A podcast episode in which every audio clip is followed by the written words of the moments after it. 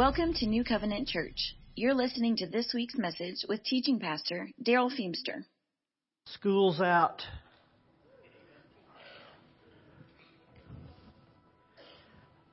Little boy went home said, Mom, my teacher was asking me today if I had any brothers or sisters who were becoming to school. Mom said, Well, that's nice of her to take such an interest in you. What did you, what did you say when you told her you were an only child? Thank goodness.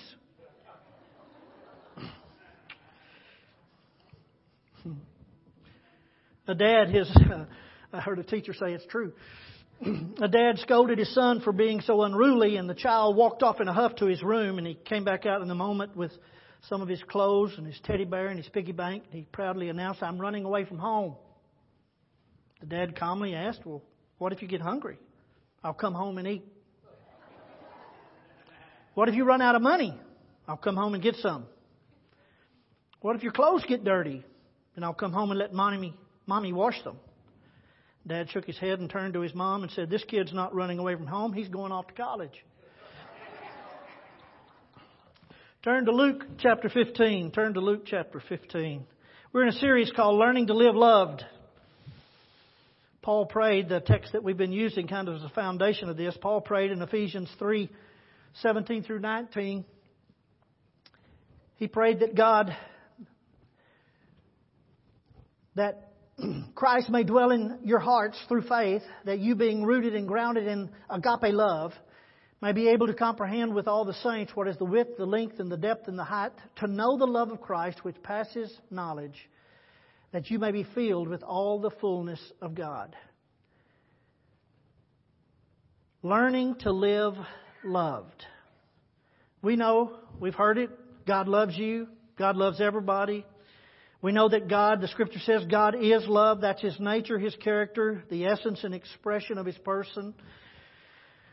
The question is, do we know, do we know that love on a personal living level? Do we live our lives on the basis or the foundation of the agape love of God? Now, most of us, especially in the church, we talk a good game, but we tend to walk out our own perception of God's love for us. And if we're honest, most of us measure God's love by circumstances or by blessings or by stuff, the stuff of life. So the title of the message this morning is Stuff's Not Enough. Stuff's not enough when it comes to understanding God's agape love. We're going to be looking at Luke 15, and we're going to start reading in verse 11. But um, the context of this is the Pharisees and teachers, lawyers came to Jesus and said, Why are you eating with publicans and sinners? Why are you spending time with them? Why are you associating with them? And Jesus tells three stories. He tells the story of the lost sheep, the lost coin, and the lost sons. And we're going to be looking this, this morning at the one of the lost sons. Luke 15, verse 11. Then Jesus said, A certain man had two sons. And the younger of them said to his father, Father, give me the portion of goods that falls to me. So he divided to them his livelihood. Traditionally, this story is called the parable of the prodigal son.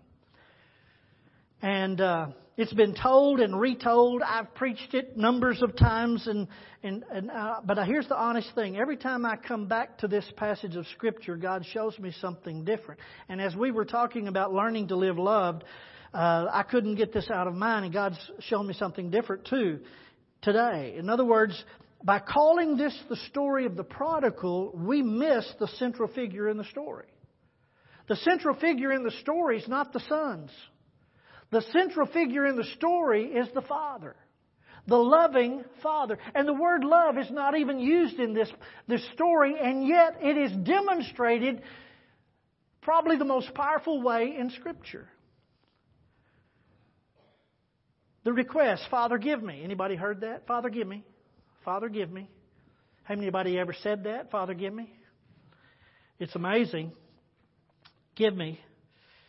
But you must understand in that culture what he was asking for, in the audacity of his request, was he is asking for his inheritance. Give me that portion that falls to me. There in, in Jewish law, there is the laws of inheritance, and, and the son knew that. He understood also that uh, his portion was just going to be a third. Two thirds was going to go to his older brother. But he said, Lord, uh, Father, uh, give me the portion of goods that falls to me. Every the, the laws of inheritance, in other words, he really couldn't get this until his father had died.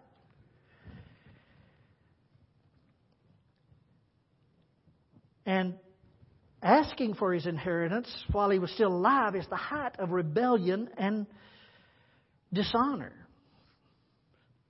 In essence, what he was saying is, Father, I wish you were dead. Or, Father, you're as good as dead to me, so go ahead and give me my portion. And what's just so strange is look at the next word. So he divided to them his livelihood. The Father divided to them his livelihood. The word livelihood here in the Greek is different than what you would expect. What the literal word here is, is bios. We get our word biology from. He divided to them his life, his living. In other words, he didn't just divide what the property he had, he divided his life. He was the property. He was everything that this was to be. In other words, he divided his life to them, his living to them. All that he had that was included in his life was given over to them. And notice the word them. There was two sons. The elder brother was there. Now, in tradition and in, in, in, the Jewish laws of inheritance, in fact, there's one in Leviticus that says that the father should have slapped the guy's, the kid's face right there. And if he turned on to it, he should have been stoned to death. That was the laws of inheritance. So those people that are listening, the Pharisees and the lawyers who would have known the law, are listening to him tell this story. And Jesus is a remarkable storyteller. He always gets, unlike preachers, he always gets his point across. You'll get that in a minute in the who. The response. He divided. The father gave all that he had. Two thirds went to the elder son, a third went to the younger son. That would have been the height of foolishness. You don't enable rebellion, you squash it. The father gave them the choice, the responsibility, the freedom to walk in his life. Verse 13. And not many days after, the younger son gathered together all gathered all together, journeyed to a far country, and there wasted his possessions in prodigal or wasteful living. The words gathered together, uh, gathered all together, means that he liquidated his portion. Uh, he turned it into cash. You see, the laws of inheritance says that the father could initiate the action. In other words, he could change the, the names on the title and divide the property between his sons, but the father still retains the rights and the privileges of everything until he dies. The son had his name on the title of a third. But that third wasn't going to be available until the father's dead. So for the son to gather all meant that he liquidated his name on the title of a deed that was not going to be any good until the father died. How many of you know if you're the buyer of liquidation of something that you can't get until he dies, you're going to offer a little bit of money? So basically, the young son says, I'm so desperate to get away from this house, I will sell it at a bargain. And so he gathers all together. And he leaves. What this is telling in Jesus' story, what this is saying is, is he wasn't just leaving, it's a drastic rejection of the father, the family, and the community. And it's being said all over the world today. Here's what that young son was saying. I can handle life myself. Give me my portion I'll sell it at a bargain and then I'll take that and I will live life the way I want to live it to the, to the place I want to live it. I'm done with you. I, here's what he literally is saying. I will save myself.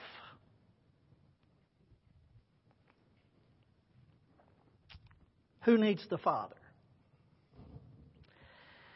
Verse 14, but when he had spent all, there arose a severe famine in that land, and he began to be in want. Then he went and he joined himself to a citizen of that country, and he sent him into his fields to feed swine. And he would gladly have filled his stomach with the pods that the swine ate, and no one gave to him anything, or gave him anything. He spent it all. In other words, he had the choice. He had the right. It was his. He spent it all. You do know money talks, says goodbye. Especially today, $4 gas. Goodbye. I want, to, I want to tell you a principle. I want, I want to show you a principle. It's, it's uh, eternally true. You are free to choose your sins, but you're not free to choose the consequences. You can choose how you're going to live, but you do not get to choose the results of your living. You can choose where you spend it. You cannot choose what happens with it. He spent it all. There was a famine. He didn't cause the famine. The famine wasn't his fault. It was just life. Life happens. Famines, droughts, lack happens. He comes to be in want. He finds himself feeding pigs. A lot of people make this a big deal about him feeding pigs because he's a Jewish boy. He left Jewish life. I don't think it bothered him at all. He was, he was hungry. He had left the father. He had left the community. He had left Jewish life. You'll see what he comes to realize later. And then, nobody gives him anything. In other words, the idea is if anybody would have helped him, he would have stayed where he was at. Nobody gave him anything. Here's the truth about sin. It's a kind of a poem. Sin will take you further than you ever wanted to stray, cost you more than you ever dreamed you'd pay, and it'll keep you longer than you ever thought you'd stay. You've got to understand you have a choice, and yes, you are free to choose it. But let me tell you, sin will take you further than you thought. It'll cost you more than you ever dreamed, and it'll keep you longer than you ever thought you'd stay. Verse 17. But when he came to himself, he said, How many of my father's hired servants have bread enough and to spare, and I perish with hunger? New American Standard says, My father's hired men have more than enough. It says he came to himself. You ask the how did he come to himself? I mean, he's starving, he's out there, he comes to himself. And here's the thing. You, you know what, how it meant that he came to himself in the next statement. My father has. In other words, how did God bring him to himself? He remembered his father. He remembered his father's house. He remembered how his father dealt with people. He remembered his father. And he said, My father's house, in my father's house, his hired servants have bread enough, have more than enough. In that culture, there was landowners like what the father was. Then there were servants or slaves that lived in, on the property or in the house that worked the fields that, that served the, the family. Then there were merchants and craftsmen in the area, and then there were hired servants. Hired servants were day workers. They didn't have a job. They were unemployed, and most of them, let's just say it for real, unemployable. They were the lowest of the working order. They went probably to the center of town, or there was usually a gathering place uh, where they waited to be hired and the law commanded that they be paid at the end of the day's work. Because their living was on what was provided by the day. They were the last and the least. And his father's hired men had more than enough. What he suddenly saw he had a change of mind about his father because he saw that his father was merciful and generous. In other words, he was good. And it's the goodness of God, Paul tells us, that leads us to repentance. He begins to have a change of mind about his father. And then verse 18, I will arise and go to my father, and I will say to him, Father, I have sinned against heaven and before you, and I'm no longer worthy to be called your son. Make me one, make me like one of your hired servants. And he arose and came to his father. I will arise and go to my father. it sounds like he's making another deal, doesn't it? Well, I'll go back home is he, is he just going back because he's hungry and his father's good? Is he repenting or just banking on the father's mercy? But there's another part that makes you see it a little different. I am no longer worthy to be called your son. I have sinned against heaven. Wait a minute. And against you.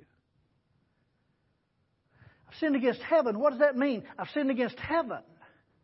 Well, if I sinned against God. No, you've got to understand, as a Jewish boy, he understood the teaching about not only had he sinned against his father in leaving, but he had sinned against his own heritage. He was born a Jew. He was the chosen people of God. I have sinned against the very one who chose me to be in his family as his son, as his representative, as his go between on this earth, so that the world would see that God is good. I've sinned against heaven, I've sinned against you no longer worthy to be called your son. Suddenly, you see, not only was he changing his mind about the Father, he's changing his mind about himself. I'm no longer worthy. And He arose and came to his fathers. He acted on the change of thinking. You see, repentance, metanoia, in the scripture means to change your mind, change the way you think. To change the way you think, which will change the way you act. It's not just the changing the way you thought, though, that is true repentance. Changing the way you thought means that it brought you to a place of decision, a place of action. He arose, he got up and acted on his change of mind. I want you to hear me. It's not about getting repentance right or perfect. It's about returning to the Father. It's not about how well you confess your sin or how great you, you show your repentance or your, how, how sorry you are and how you shouldn't, you don't deserve anything. It's not about that humbling of yourself like that. It's not about getting it perfect. It's about the heart of return to the Father.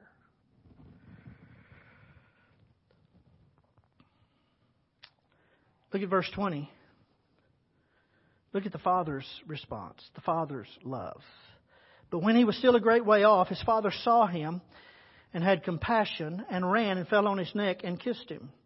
And the son said to him, Father, I have sinned against heaven and in your sight, and I'm no longer worthy to be called your son. And the father interrupts his speech.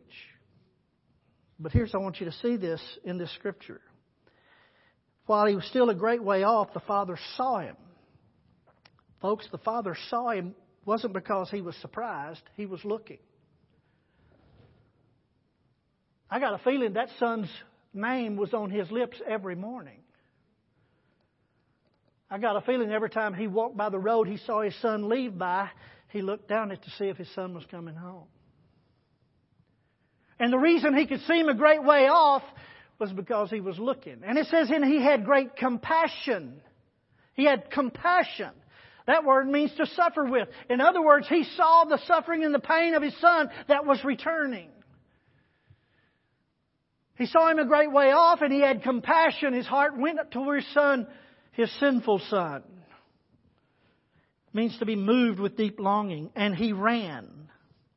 Now you've got to understand, noblemen don't run. There's an air about noblemen.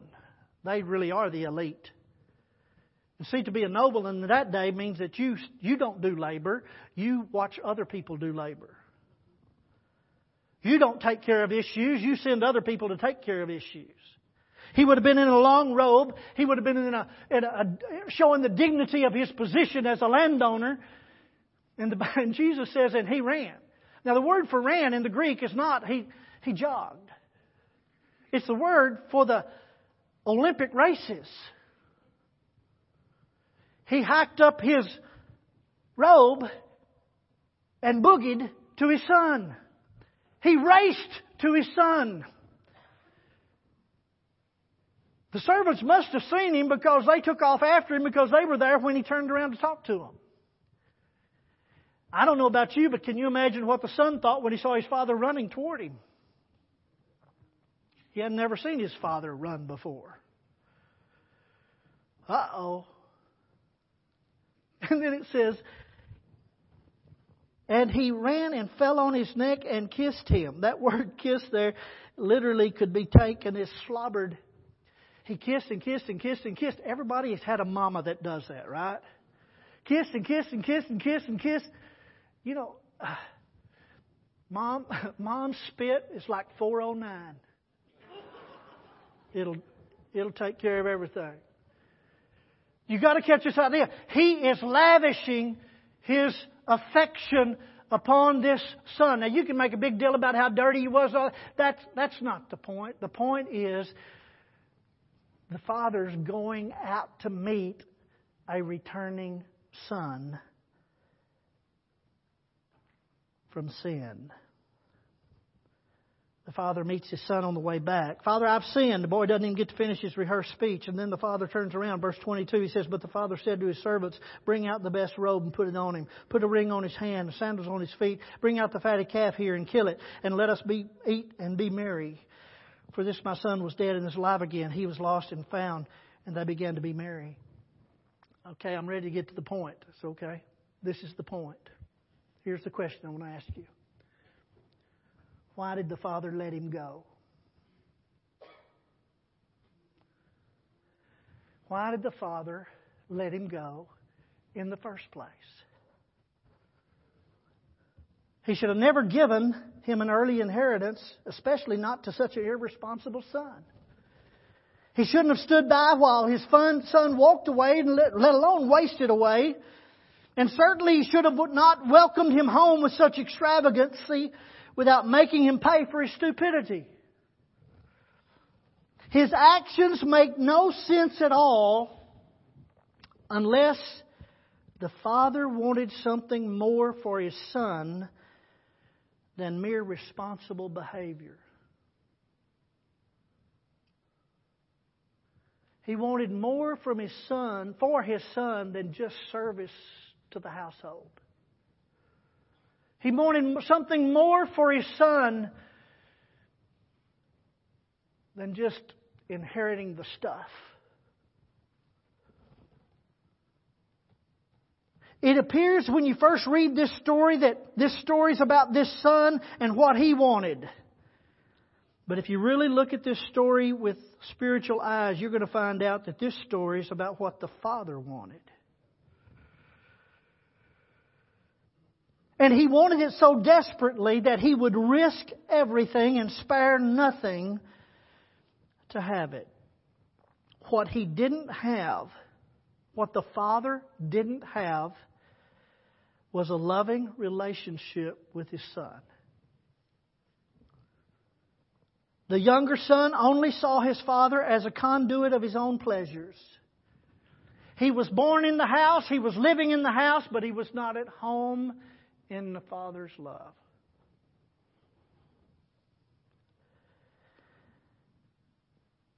And rather than force him to stay and deepen his hostility and bitterness,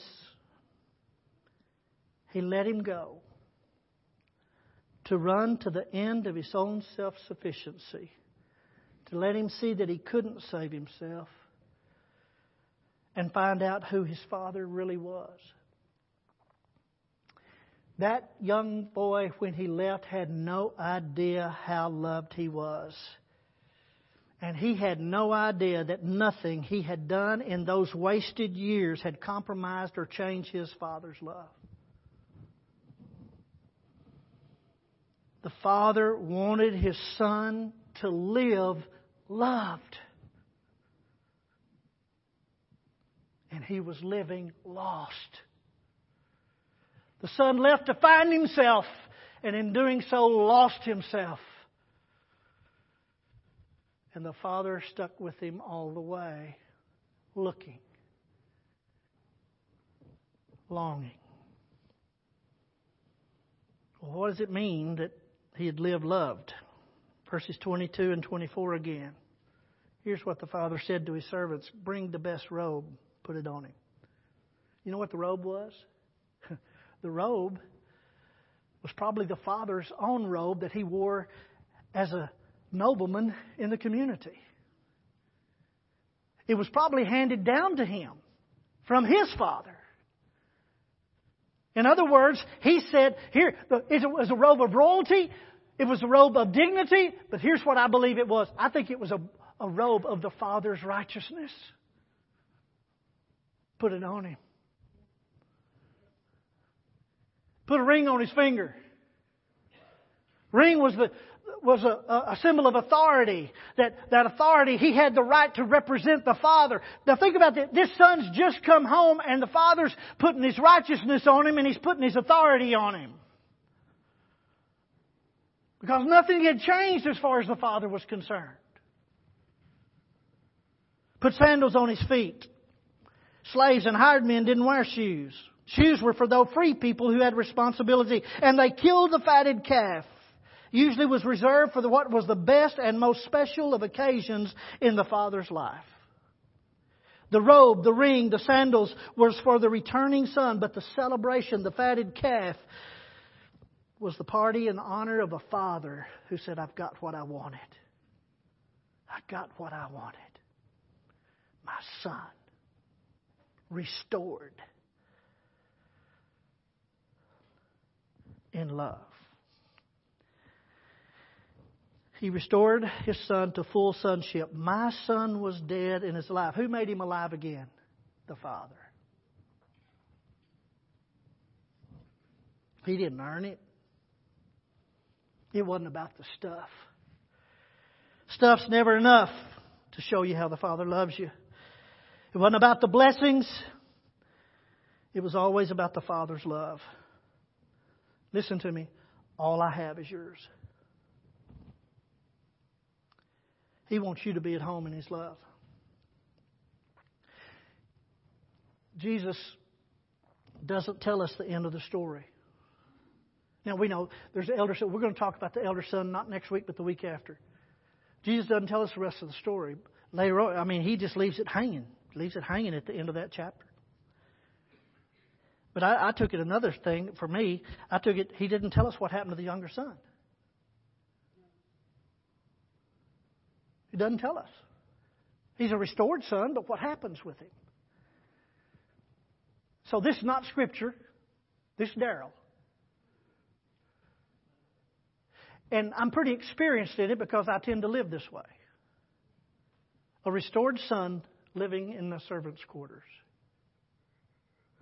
Listen to it. What if the festivities have ended the servants are cleaning up, and the father comes back in, and the younger son's not there. Father asks the servants, Have you seen my son? Yes, sir. I, I, I saw him going out the back door. The father hurries out the door and he meets another servant. Have you seen my son? He said, I saw him headed for the servants' quarters. The father hurries into the servants' quarters and he finds his son making a bed. What are you doing here? Well, preparing a place for the night. Come back to the house, back to your room. It's waiting for you. The son averts his eyes from the father's face. Says, Father, you don't know all the things I've done in the far country. I'm so ashamed to have brought such dishonor on your name. I don't deserve to sleep under the same roof. Son, you don't you understand when I put my best robe on you, I was covering all that old life with my gift of life. With my righteousness, that far country boy is dead. You are my son. You're alive in me, in my love. The son says, but your goodness in receiving me back is the very thing that makes me see what I did in the far country so terrible. The shame I feel over the life that I lived makes it impossible for me to accept that I can ever be your son. I'm completely satisfied with just being a hired hand. And the Father says to me and to you, But that's not who you are. I don't want you to serve me. I don't want your sacrifice. I want you to be my son. I want you to be a son to me.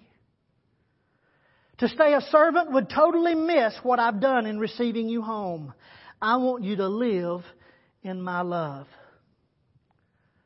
Son, all I have is yours.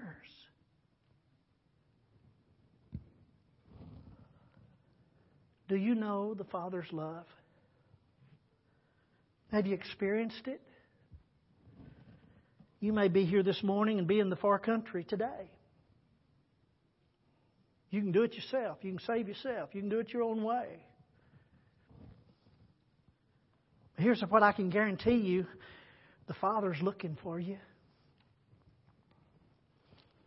You may have experienced His forgiveness. Here's the question Are you living in the house? Are you living at home in His love? Are you seated at His table? Are you robed in His righteousness with the freedom to act on His behalf in a world that desperately needs to see the Father's love? The Lord's inviting you to His table, inviting you off the road, inviting you into the house. I want, to, I want your love. I want you to know how much I love you, and nothing's going to change about that love. Lord, teach us how to live loved. Would you bow with me in prayer? Heavenly Father, I'm asking you this morning that you would show your love in personal presence. Lord, if there be one here that has lived their life in the far country, would they catch eyes with you?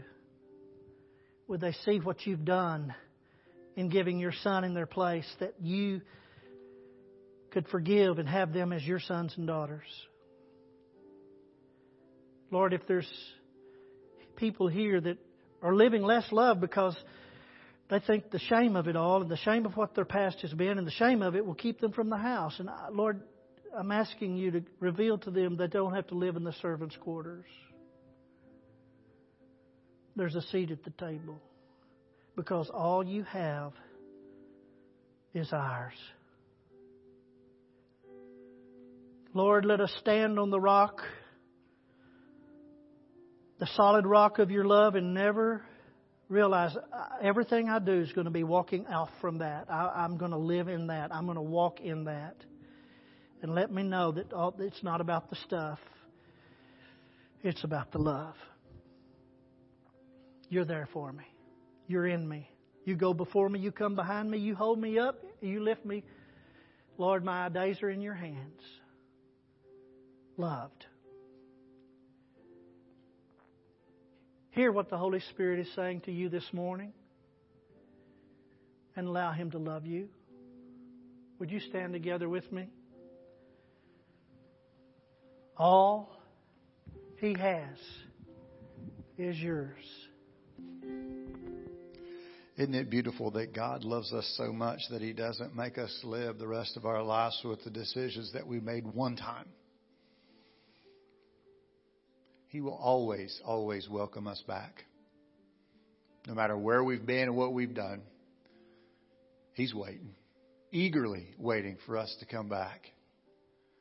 Let me pray for you. Father God, this week, would you just show us the places where we might have walked off on our own and away from you and your love? Holy Spirit, would you show us how much God loves us and how eagerly you are waiting for us to come back to you and your love and your open arms. In Jesus' name we pray.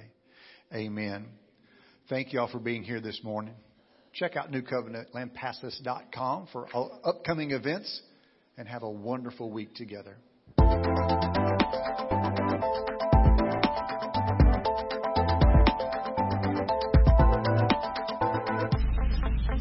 Thank you for listening to this week's message.